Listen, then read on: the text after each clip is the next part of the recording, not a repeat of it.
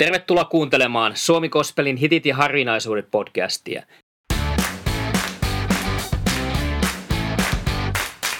Minä olen Juha Yliakkola, kansanraamattuseuran kaupunkityöntekijä Turussa.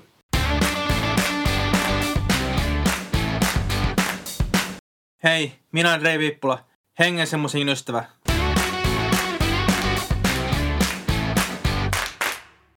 Riihikirkko hymni. Maksettu on velkani mun, ylistys olkoon ristiinnauliton.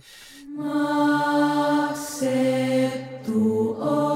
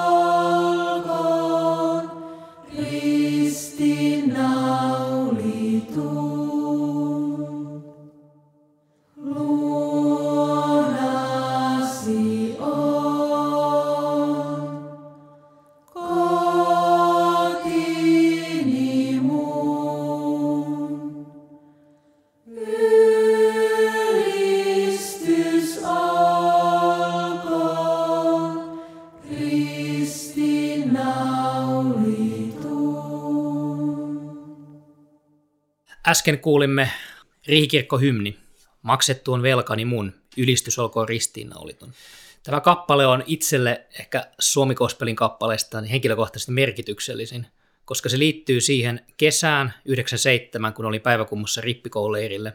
Ja ennen kaikkea sen jälkeen, kun nämä uskon asiat avautuivat. Oikeastaan tämä laulu on semmoinen tietynlainen uskon tunnustus ja sen niin kuin kiteytys siinä, mitä armo minulle henkilökohtaisesti merkitsee. Tässä jaksossa keskitymme Anna-Mari Kaskisen kospeluran ensimmäiseen vuosikymmenen 80-lukuun, jolloin hänen runostaan ensimmäistä syntyi lauluja ja hän esiintyi aktiivisesti alapasteriorkesterin kanssa. Hän on monen rippilauluun äiti ja nainen usean virsitekstin takaa. Monella hän on kuitenkin vieras kasvo, koska ura esiintyvänä artistina tapahtui 80-luvun alkupuolella alapasteriyhtyessä. Sen jälkeen hän on keskittynyt tekstien tekemiseen ja lauluesiintymiset ovat olleet satunnaisempia. Kirjoittaminen on ollut Anna-Marille pienestä pitäen hänen oma kielensä.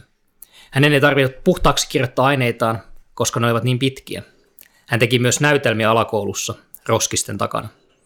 Kanadan vaihto-opiskeluvuodet olivat käännekohta runojen kirjoittamisen suhteen. Kansainvälisessä ympäristössä 46 eri kansallisuuden kanssa vietetty aika työsti, toi hänelle työstömystä sisimpään, ja kun hän palasi Suomeen, hän koki tarpeen sanoittaa näitä tuntemuksia, ja näin sai alkuunsa moni hengellinen teksti.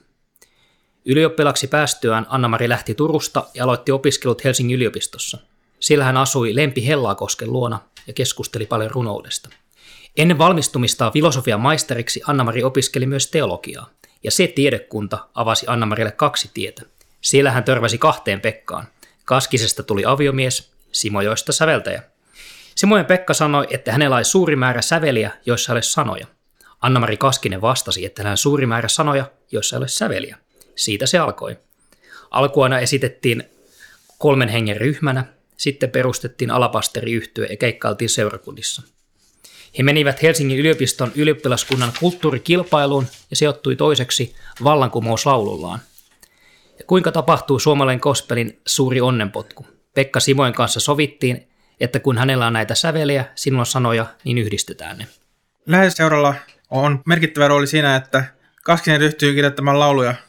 Kesällä 1921 Läheisseura tilasi häneltä ja Pekka Simolta Gospelin messun ja muutama vuotta myöhemmin musikaalin Finlandia talon. Eh, Varsinaisen läpimurron Kaskinen Simojoki tiimi teki kesällä 81, kun Suomen länsiseudun vuosijuhlille ilta-arvoksi tehty afrikkalainen messu rävätti alkuun uuden hengellisen musiikin aikakauden. Tuntui ihmiseltä, että muutkin laulaa meidän lauluja. Vauhti kiityy lauluja, musiikkinäytelmiä, messuja, esiintymisiä ja levytyksiä katkemattomana virtana. suosio kasvoi. Alapasteri yhtiö julkaisi kaksi albumia suomeksi ja yhden saksaksi. Se oli akustispohjasta musiikkia, jossa oli Wolf-vaikutteita.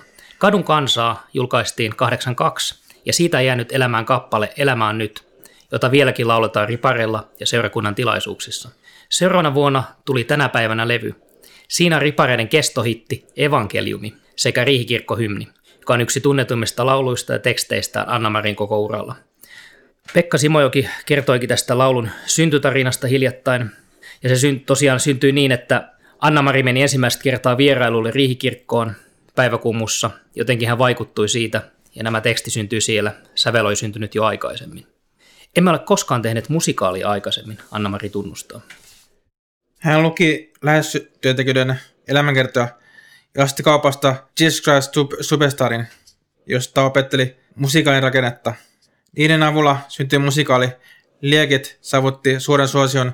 Monet sen laulut jäivät elämään itsenäisenä kappaleena, kuten tänään hänen, hänen uskon ja liekkilaulu.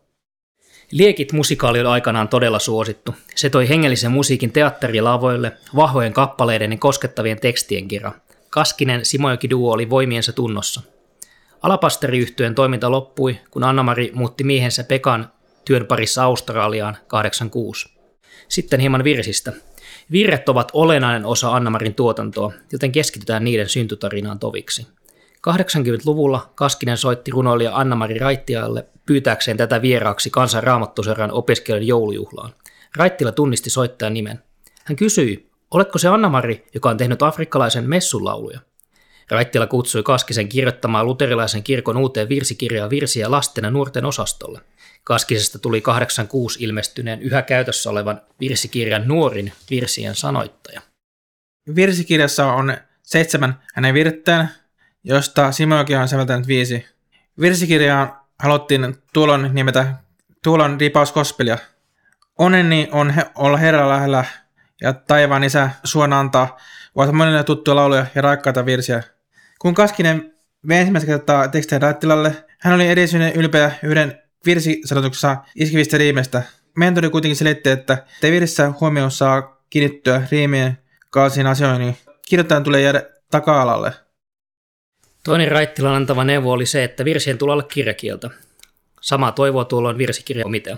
Virret ovatkin merkittävä osa Kaskisen tuotantoa. Ne ovat päässeet näin mukaan ihmisten elämään eri vaiheisiin kaste, konfirmaatio ja hautajaiset. Virsikirjassa on yksi laulu afrikkalaista messusta, virsi 517. Selkaa sanoilla, Herra kädelläsi maasuossaan. Moni muistaa säkeistöön samanlaisena toistavan lopun, onneni on olla Herraa lähellä.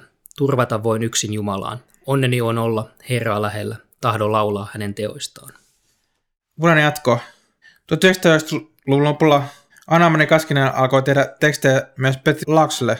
Lessulaulu oli heidän ensimmäistä yhdessä levyltään Messulauluja 94. Sinun varasi kaiken laitanut on yksi yhdessä helmiä. Yhdessä on tehty myös Jukka Lepilammen kanssa. Minun käteeni soi ja Jaakko Löytyn kanssa Askelessi kulkea saana. Lasse Heikkilän Kirja kaukaa. Tommi Kalaksen kanssa kun ja kuunnella lähellä Jeesusta Yhteistyö Pekka Simojen kanssa on jatkunut näihin päiviin asti. He ovat tehneet niin yksittäisiä kappaleita kuin albumeitakin yhdessä. Viisikielinen laulukirjassa on yli 70 heidän biisejä, joista jompikumpi tai molemmat ovat mukana. Yksi Kaskisen nykyisen toiminnan päänäyttämöistä on Lohjalla sijaitseva Vivamo, Kansan raamattuseura loma- ja kurssikeskus. Joulun alla siellä pyörii jälleen Kaskisen vaellusnäytelmä joulun tapahtumista. Hän kirjoittaa myös muita näytelmiä raamatun tapahtumien pohjalta. Näytelmillä on ollut 2000-luvun mittaan yli 100 000 katsojaa. Harrastajateatterilaisista on tullut Kaskiselle tärkeä yhteisö. Tällä kertaa valitsemme harvinaisemman kappaleen Anna-Marin tuotannosta. Hitin valinta olisi ollut tiltavapaa vaikeampaa, mutta sen nyt otimme alussa.